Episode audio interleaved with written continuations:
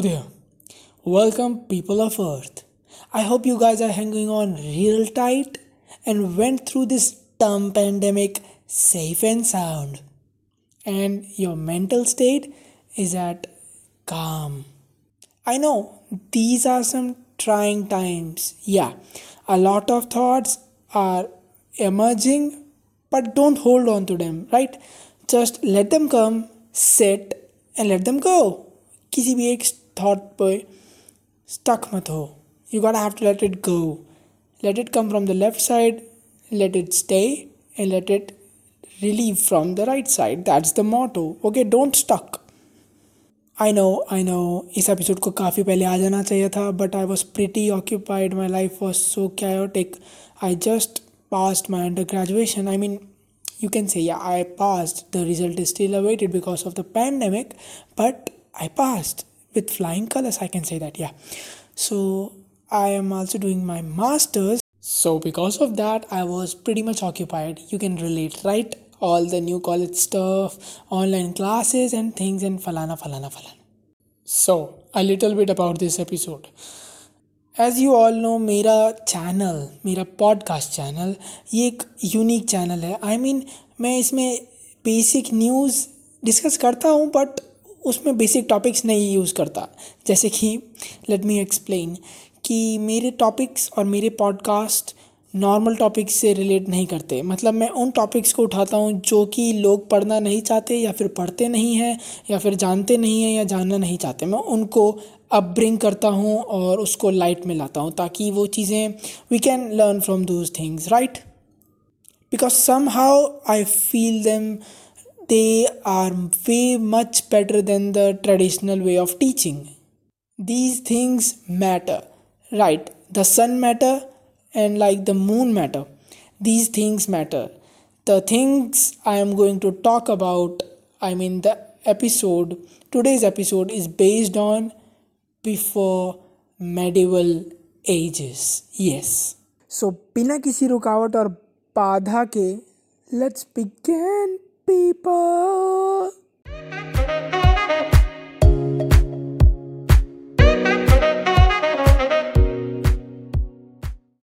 Hey, welcome back. Medieval ages तो basically medieval का मतलब होता है इसको एक्चुअली रिप्रेजेंट जो किया जाता है medieval means before nineteen century मतलब एजिस बिफोर नाइनटीन सेंचुरी अभी क्या चल रहा है ट्वेंटी सेंचुरी। जो भी आज घटित होगा, जो भी इन कुछ सालों में या आने वाले सालों में घटित होगा, उसको बोला जाएगा ट्वेंटी सेंचुरी एरा, ठीक है? तो जो उससे पहले के एजेस थे कंबाइंड करके उनको बोला जाता है मेडिवल। आपने सुना होगा अपनी हिस्ट्री की बुक्स में, medieval era, medieval ages, medieval era में ये हुआ था, मेडिवल एज में ये हुआ था एंड एक्सेट्रा एक्सेट्रा तो मेडिवल एज की एक रेनाउंड डेट है। मतलब स्पेसिफाई किया गया है, जो कि थी from fifth century to late fifteen century वैसे कई जगह कहा गया है कि ये चीज़ मेडिवल एजिस को रिनाउन किया गया था from fifth to nineteen century also nineteen century तक भी मेडिवल एजिस को डिफाइन किया जाता है. So I am gonna be talking about this unknown topic जो भी मैं जानता हूँ, क्योंकि ये अननोन क्यों है? क्योंकि I think actually let me tell you ये टॉपिक मैंने क्यों चुना? I was talking with my friend and suddenly she said कि यार ये जूस कौन है? And we were gossiping and gossiping I told her about Zeus and she said यार, ये चीज़ें काफ़ी interesting I would like to know this about some time मेरे को बताओ इसके बारे में.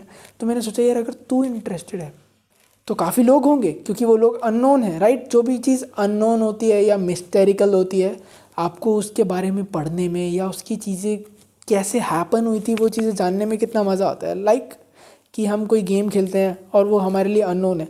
हमारा बहुत मन करता है यार फटाफट इसके मैक्स लेवल पे जाएँ और बस मज़ा हो जाएगा फिर तो। मतलब क्यूरियासिटी राइट तो जो चीज़ अनएक्सप्लोर्ड होती है उसको एक्सप्लोर करने में एक अलग लेवल का सेटिस्फैक्शन और अलग लेवल का क्यूरियोसिटी होता है।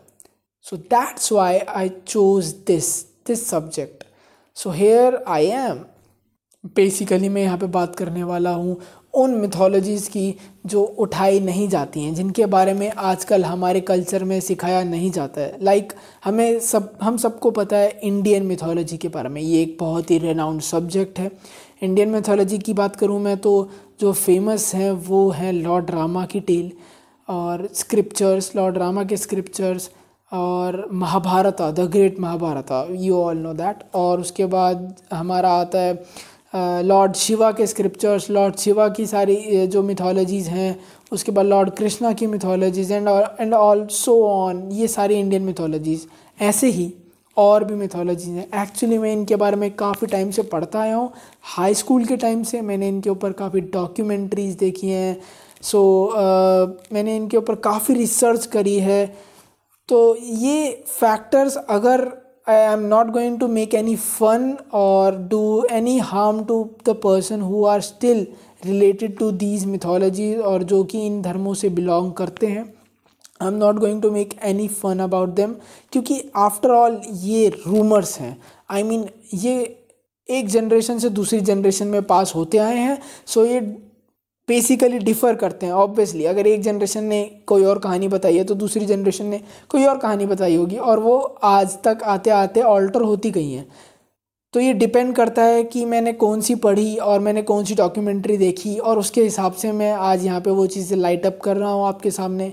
तो अगर वो चीज़ें गलत हैं, अगर आपको लगता है गलत है सो मेरा कोई इंटेंशन नहीं था कि मेरे को एक गलत नॉलेज प्रोवाइड करने का यहाँ पे। मेरे को सिर्फ़ यही था कि मैंने वो पढ़ा और मैं इस चीज़ को लाइट कर रहा हूँ। So basically I am going to be talking about Greek mythology the Greek era and the Norse era आपने ग्रीक के बारे में तो सुना होगा आई होप और Norse era the era of Vikings या लेट्स गेट इट ऑन मैं क्रिश्चियनिटी के बात, बारे में बात नहीं करने वाला, क्योंकि एक्चुअली मैं करूँगा लेटर ऑन बट अभी नहीं करूँगा, क्योंकि Christianity is a well known religion so मैं उसके ऊपर लाइट करूँगा, उसके बारे में पूरा डीप में बताऊँगा but right now I am going to be going to be sprinkling a little bit knowledge about Greek era and north era more I am again saying I do not intend to make fun and do harm to any personnel or individual who actually belong from these respected eras because after all all these mythologies okay, all these mythologies are stories which have been altered from generations to generations इनको alter करा गया है और documentaries उन्हीं alterations पे based हैं they vary from person to person from family to family from khandan to khan greek era the famous and renowned greek era आपने इसके बारे में सुना ही होगा ग्रीक मिथोलॉजीज के बारे में the word Greek basically according to the documentaries and the research Greek era चला था from the twelfth to ninth century BC BC का मतलब है before Christ I mean before the birth of Christ उस time Jesus Christ के birth से पहले actually में जो ईयर्स थे, जो डेट्स थी मतलब ईयर्स जो थे, वो उल्टे चलते थे। मतलब कि जब जीसस क्राइस्ट का बर्थ हुआ तो उससे पहले की जितने भी डेट्स और ईयर थे, वो सारे उल्टे थे। तो तभी मैंने रिप्रेजेंट किया कि जो ग्रीक एरा था, वो चलता था ट्वेल्थ सेंचुरी से लेके नाइन्थ सेंचुरी तक। तो ये ये तो उल्टा हो गया। आप बोल रहे हो यार, ये ये कैसे हो गया? ये उल्टा क्यों बोल रहा है? नाइन्थ से ट्वेल्थ होना चाहिए? नहीं। बिफोर क्राइस्ट सब उल्टा चलता था और ईयर्स होते थे, like three hundred forty seven के बाद, three hundred forty six, three hundred forty five, ऐसे। पूरा उल्टा करके सब ज़ीरो तक जाएँगे। और ऐसा हुआ था कि उस टाइम जब जीसस क्राइस्ट का बर्थ हुआ था, उसके बाद से उन ईयर्स को बोलने लग गए एडी ठीक है? एडी का मतलब होता है एनोडोमिनी। तो उस एरा में एनोडोमिनी का मतलब लैटिन में होता है the year of the birth year of Jesus Christ the birth year of the lord तो जीसस क्राइस्ट के बर्थ के बाद सारे ईयर्स के आगे एडी लगने लग गया और जब एडी ख़त्म हुआ, तब नॉर्मल ईयर्स चालू हो गए। फ्रॉम वन से two three four five six seven eight nine ten फिर उसके बाद हंड्रेड आया थाउज़ेंड आया, फिर उसके बाद टू थाउज़ेंड आया, उसके बाद ऐसे ही बढ़ते गए बढ़ते गए बढ़ते गए। नाइनटीन सेंचुरी आई, फिर उसके बाद अब ट्वेंटी सेंचुरी चल रही है तो ऐसे ही बढ़ते गए बढ़ते गए बढ़ते गए। So the Greek era belongs from twelfth to ninth century BC Christ के बर्थ से पहले। इवन काफ़ी मूवीज़ सीरीज़ और even cartoon characters Greek mythology से इंस्पायर्ड है। आई मीन इंस्पायर बोले तो हेवली इंस्पायर्ड है। लाइक like, आपने डीसी कॉमिक्स की मूवी देखी होगी द एक्वामैन एक्वामैन के बारे में सुना होगा, वो इसी कॉमिक मतलब इसी मिथोलॉजी से इंस्पायर है. ग्रीक मिथोलॉजी से, जो कि जहाँ पे थी पोसाइडन के ट्रायंट से रिलेटेड मतलब वो जो त्रिशूल होता है एक्वामैन के हाथ में, वो पोसाइडन का होता है. और पोसाइडन एक देवता है, एक भगवान है, जो कि एक ग्रीक एरा से बिलोंग करते हैं. और भी बहुत सारी मूवीज़ हैं जो ग्रीक एरा से काफ़ी प्रभावित हैं। लाइक आपने एक फ़ेमस मूवी का नाम सुना होगा, तीन सौ थ्री हंड्रेड और उसका सीक्वल भी आया था थ्री हंड्रेड सीक्वल स्पार्टन्स और एक और मूवी है, जिसका बारे में आप काफ़ी जानते होंगे Clash of the Titans and also इसका भी एक सीक्वल आया था रैथ ऑफ़ द टाइटन्स जिसमें एक्चुअली काफ़ी डिटेल में बताया गया था कि ग्रीक मैथोलॉजी कैसे बनी और मतलब कैसे बिहेव किया था उस टाइम ग्रीक मैथोलॉजी में क्या क्या चीज़ें हैपन हुई थी लिटरली उसी अकाउंट को लेके बताया गया। टवेन जॉनसन द रॉक की एक और फ़ेमस मूवी है जो कि ग्रीक मैथोलॉजी पे काफ़ी प्रभावित हुई थी और काफ़ी फ़ेमस हुई थी, जिसका नाम है हरक्यूलीस यस इस मूवी में उन्होंने हरक्यूलीस का किरदार प्रभावित किया था जिसमें हरक्यूलीस भी एक डेमी गॉड थे। आई I मीन mean, वो ज्यूस के पुत्र थे और जो कि जूस का पुत्र ज्यूस की साइड से आधा था और उसके बाद उनकी जो मदर थी वो एक ह्यूमन थी। तो अगर एक गॉड एक ह्यूमन से शादी कर लेता है और उसके बाद उनका ऑफ़ स्प्रिंग होता है तो उसको उस टाइम डेमी गॉड बोला जाता था। तो ज्यूस एक पूरे गॉड होने के बावजूद उनके जो ऑफ़ स्प्रिंग होती थी वो डेमी गॉड पैदा होती थी क्योंकि वो एक ह्यूमन से शादी कर लिया था। सो so, सी मैंने कहा था कि आपको इनके बारे में पता होगा लेकिन बेसिक चीज़ें कि उस टाइम हुआ कहाँ था और now where are these gods इनके बारे में मूवीज़ क्यों नहीं बनती? ये एराज एंड क्यों हो गए? यार ये टाइम से भगवान क्यों चल रहे हैं? यार नाम चेंज क्यों हो रहे हैं इनके? यार ये क्या चल रहा है? और इवन इंग्लिश के ही भगवान ये सारे चेंज क्यों होते आ रहे हैं? So I am going to uncover those things मैं इन सारी मिस्ट्रीज़ को अनकवर करूँगा। और बेसिकली बताऊँ तो मैं, ये जो एपिसोड है, ये एक तरह से कंटेंट है। मतलब जैसे बुक खोलो तो सबसे फ़र्स्ट पेज के बाद आता है कंटेंट्स कि क्या क्या लिखा होता है भाई। प्रीफेस प्रीफेस है। मतलब मैंने सिर्फ़ प्रीफेस बताऊँगा कि मैं किन किन मिथोलॉजीज़ के बारे में बात करने वाला हूँ। और उन सब मिथोलॉजीज़ के बारे में एक पर्टिकुलरली एक एपिसोड बनाऊँगा जिनके बारे में मैं उसी पर्टिकुलर मेथोलॉजी को एक्सप्लेन करूँगा अनकवर करूँगा सीक्रेट्स अनफोल्ड करूँगा और लाइट अप करूँगा। तो ग्रीक मिथोलॉजी में अपना ही अलग सिस्टम था। मतलब जैसे हर एक रिलीजन में अलग अलग हेवन और हेल होते हैं। तो ग्रीक मिथोलॉजी में क्या था? जो गॉड्स थे, जो माइटी गॉड्स थे, जो क्रिएटर्स थे, वो एक हेवन इस हेवनिश हेवनिश आइलैंड में रहते थे जो कि फ्लोट करता था मिड एयर में। मतलब ऑब्वियसली ह्यूमन रीच से परे कोई भी ह्यूमन उसको देख नहीं पाता था। और उस आइलैंड का नाम था ओलंपस काफ़ी लोगों में से आप में से सुना होगा ओलंपस के बारे में। एक बहुत बड़ी मूवी भी है हॉलीवुड की, जिसका नाम है ओलंपस हैज़ फॉलन ऑब्वियसली उसमें कोई भगवान भगवान नहीं दिखाया, लेकिन उसमें वॉशिंगटन को ओलंपस बोला गया था। मतलब वाइट हाउस को ओलंपस बोला गया था। सो लाइक दैट ओलंपस में ये सारे गॉड्स रहते थे। अब आप बोलोगे, भैया गॉड्स रहते थे तो मतलब वो हेवन हुआ। अगर कोई मरेगा और जो अच्छा आदमी मरेगा तो वो जाएगा ओलंपस में। नहीं, वो सिर्फ़ गॉड्स का था। वहाँ पे सिर्फ़ गॉड्स की स्थापना हुई थी। वही गॉड्स रहते थे और वहाँ से मॉनिटर करते थे पूरी अर्थ को। और फर्दर मोर जो मरता था जो मरता था, उसके बेसिस पे डिसाइड होता था कि वो हेवन जाएगा और या हेल जाएगा। हेवन अलग है। ह्यूमंस को मरने के बाद भी गॉड्स के साथ नहीं रखा जाता था। वो अलग जाते थे। उनके लिए हेवन अलग था, जहाँ पे बोला जाता था कि ग्रीक मिथोलॉजी में जो हेवन होता है, वो एक बहुत बड़ी फ़ील्ड होती है।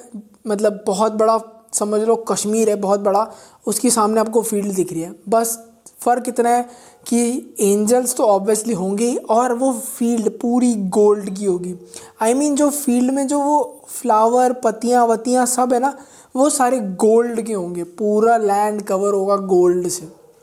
ऐसा ऐसा क्यों होता था कि पूरी फ़ील्ड गोल्ड की है? गोल्ड सिंबलाइज क्यों करते थे वहाँ पर? मतलब गोल्ड सिंबलाइज इसलिए किया जाता था कि जो सोल वहाँ पे आई है that should be rich yes मरने के बाद भी you got I have to be rich ऐसा क्यों? uh, क्योंकि जब मरते थे ना तो मरने के बाद ग्रीक मिथोलॉजी में अगर उस टाइम मतलब ग्रीक एरा में बोला गया था कि अगर आपके मरने के बाद आपकी डेड बॉडी पे आपकी आईलिड्स को क्लोज़ करने के बाद अगर आपके ऊपर किसी ने उस आईलिड्स की मतलब जो आई होल्स होते हैं उनके ऊपर अगर आपको दफनाते वक्त किसी ने कॉइन्स स्पेशल होली कॉइन्स होते थे वो नहीं रखे। तो आप लेक ऑफ़ डेथ को पार करके हेवन में नहीं जा सकते। क्योंकि लेक ऑफ़ डेथ में एक स्पिरिट होती थी, जो आपको वो पूरी लेक ऑफ़ डेथ क्रॉस कराती थी। ओनली ऑन वन कंडीशन कि आपके पास वो होली कॉइन्स होने चाहिए।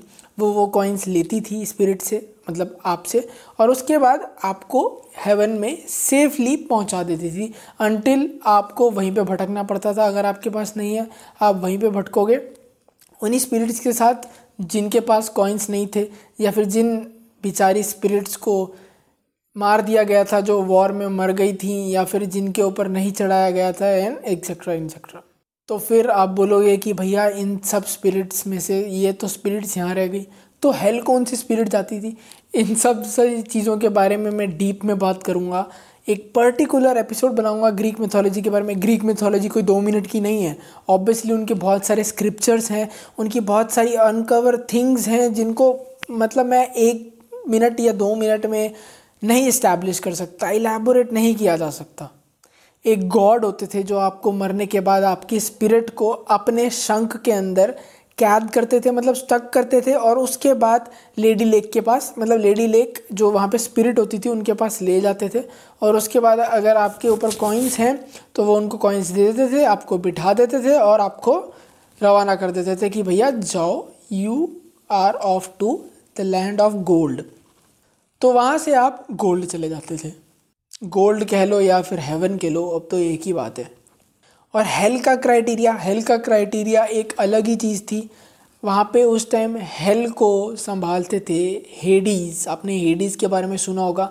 एक्चुअली में ये भाई थे जूस के और पोसाइडन के। तो ये तीन भाई थे। इनके एक अलग से फादर साहब थे जो कि इन तीनों बेटों को मारना चाहते थे। तो एक पूरा अलग से मिथोलॉजी है पूरा ग्रंथ है जिसको समझाने में आई I मीन mean, काफ़ी टाइम लग जाएगा। इसके लिए अलग से एक मेरे को एपिसोड चाहिए। मैंने बोला था ना इंटरेस्टिंग होगा, और ये इंटरेस्टिंग है I know you are feeling something दस में से दो लग रहा हूँ, लेकिन दस में से दो लग रहा है। ग्रीक एरा में एक और फ़ेमस थिंग थी, जो कि थी स्पार्टन्स स्पार्टन्स के बारे में आपने सुना होगा। मैंने सबसे पहली मूवी का नाम लिया था, जो कि ग्रीक मिथोलॉजी से प्रभावित थी हॉलीवुड में। वो थी तीन सौ। आई होप आपने तीन सौ मूवी देखी है। नहीं देखी तो प्लीज़ जाके देखो। उसमें बताया गया है कि मतलब उसमें कोई जादू टोना नहीं है, लेकिन उसमें ये बताया गया है कि यार कैसे उस टाइम के जो सोल्जर्स थे, उनको स्पार्टन्स बोला जाता था। स्पार्टन्स और बाकी वॉर सोल्जर्स में फ़र्क क्या था? वो बिना शस्त्रों के लड़ते थे। मतलब शस्त्र होते थे, उनकी बॉडी पे आर्मर नहीं होता था। वो लोग न्यूड नंगे लड़ते थे। पीछे क्लोक होता था।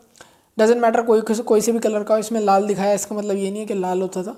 तो डजेंट मैटर कोई सा भी क्लोक और पूरे नंगे नहीं ऑब्वियसली उनके प्राइवेट पार्ट्स कवर होते थे और उनके पास एक शील्ड होती थी और एक स्पेयर होता था। डेजिग्नेशन के हिसाब से उनको स्पेयर क्रॉस बो या फिर शील्ड दी जाती थी और स्वॉर्ड्स दी जाती थी। बाकी वो पूरे न्यूड होते थे। इसलिए ये लोग काफ़ी फ़ेमस हो गए कि भाई ये लोग नंगे जाके लड़ते हैं। कोई बॉडी आर्मर नहीं होता। आप कोई सी भी मिथोलॉजी उठा लो, वो लोग बॉडी आर्मर पहन के लड़ते थे। इजिप्शियंस को उठा लो, चाहे क्रिश्चियनिटी के बाद जो आए रोमन्स, उनको उठा लो। तो सब लोग बॉडी आर्मर पहन के लड़ते थे। यार, आज का एग्ज़ाम्पल उठा लो तुम जो तुमने देखा है।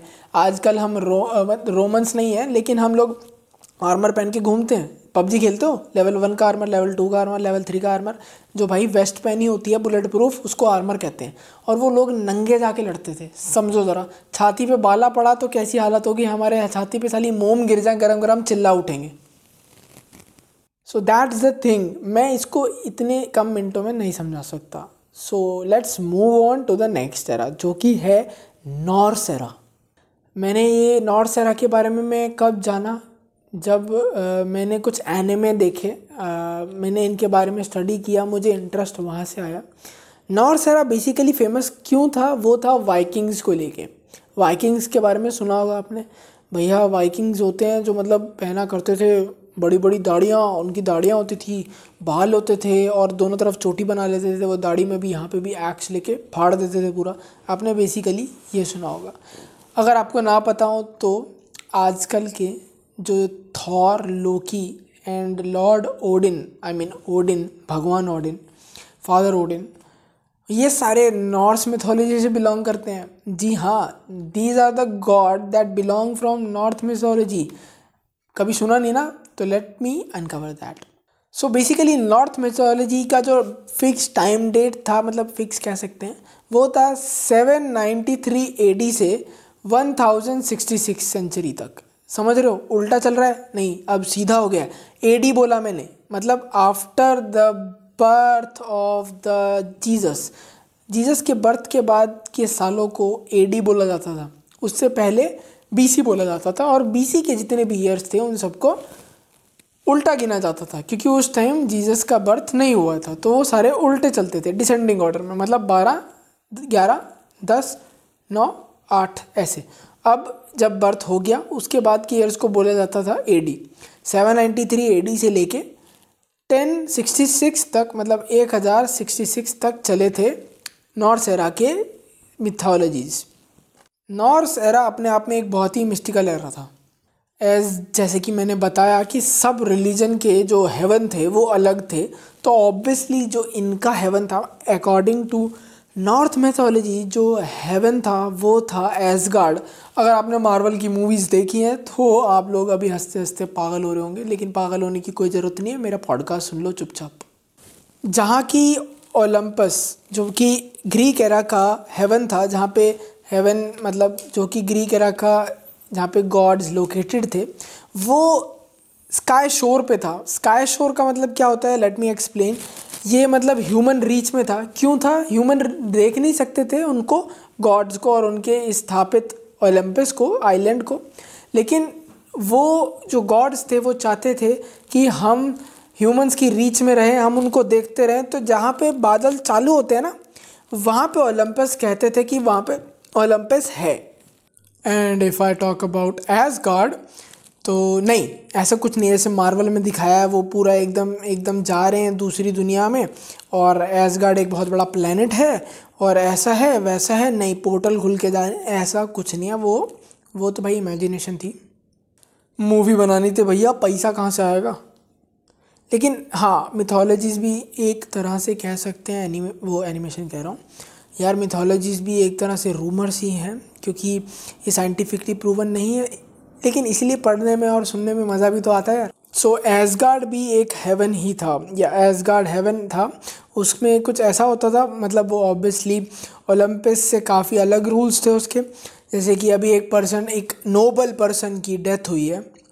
सो so ऑब्वियसली उसकी soul that soul will went to the heaven जो कि उस टाइम पे था। एस गार्ड तो एस गार्ड में आपके यहाँ पे मरने के बाद अर्थ में स्टोरी वहीं से चालू होगी, आपकी लाइफ साइकिल आपकी स्पिरिचुअल लाइफ साइकिल वहीं पे चालू होगी।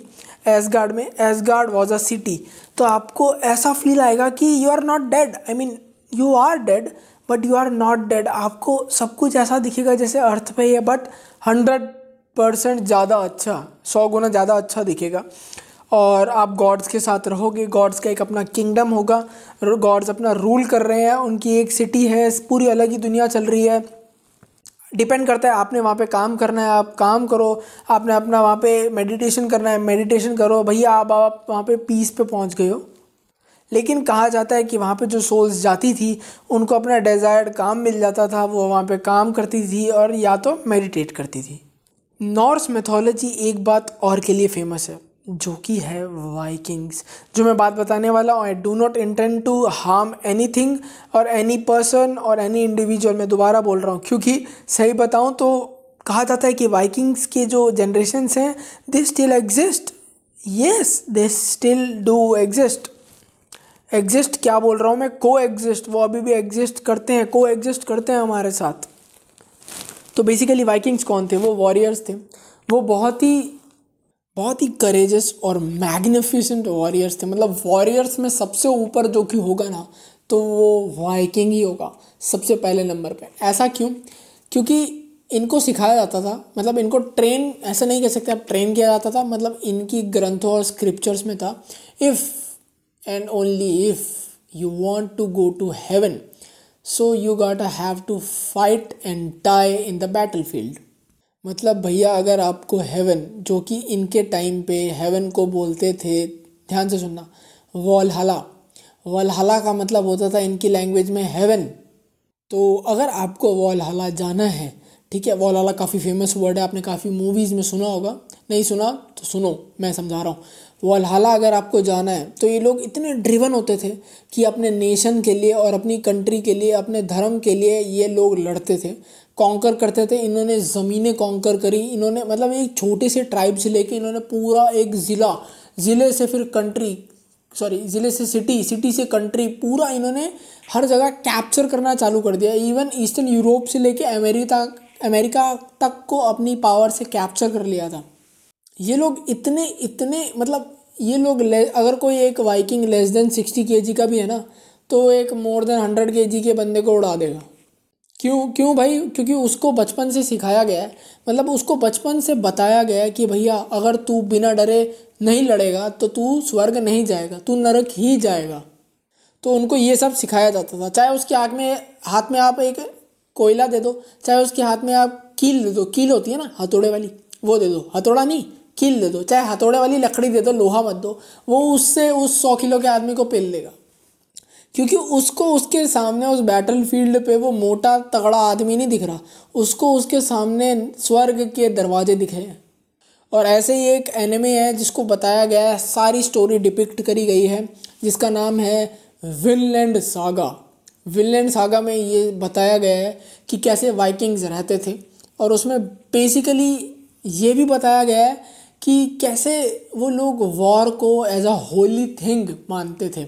मतलब उनके लिए वॉर सब कुछ होती थी। ये एक पॉजिटिव वे में बता रहा हूँ मैं, नेगेटिव वे में नहीं, क्योंकि उनको अपने लैंड कॉन्कर करने थे, अपनी प्रजाति को बढ़ाना था ठंड से लड़ना था, ठंड से लड़ने के लिए उनको शहर कब्जे में लाने पड़ते थे, जो कि उनसे छीन लिए गए थे। और अपनी अपनी अपनी जनरेशन्स को आगे बढ़ाना था तो उनको ये सब करना पड़ता था। वाइकिंग्स में एक और मिथोलॉजी थी कि अगर आप लड़ोगे और लड़ते लड़ते मरोगे बिना डरे मतलब पूरी करेज से। सो समझ लो आपको लड़ते लड़ते किसी ने मार दिया, आप मर गए। और तब कहते थे कि हवा से। चीरते हुए पूरे अगर मतलब भैया, बारिश वाला मौसम हो रहा है और आप तब मरे हो तो उस टाइम आपको दिखेगा कि सूरज निकल आया। और ऊपर से घोड़े पे घोड़े पे पंख लगे हुए हैं और वॉलकायरीज आ रही हैं। बोलते थे, वॉलकायरी होती थी एसगार्ड की एंजल्स, आपने थॉर में सुना होगा, थॉर की अभी नई मूवी आई थी, थॉर रैगनारॉक। नई नहीं मतलब ठीक ठाक थी। तो उसमें बताया गया था कि वॉलकायरीज होती हैं।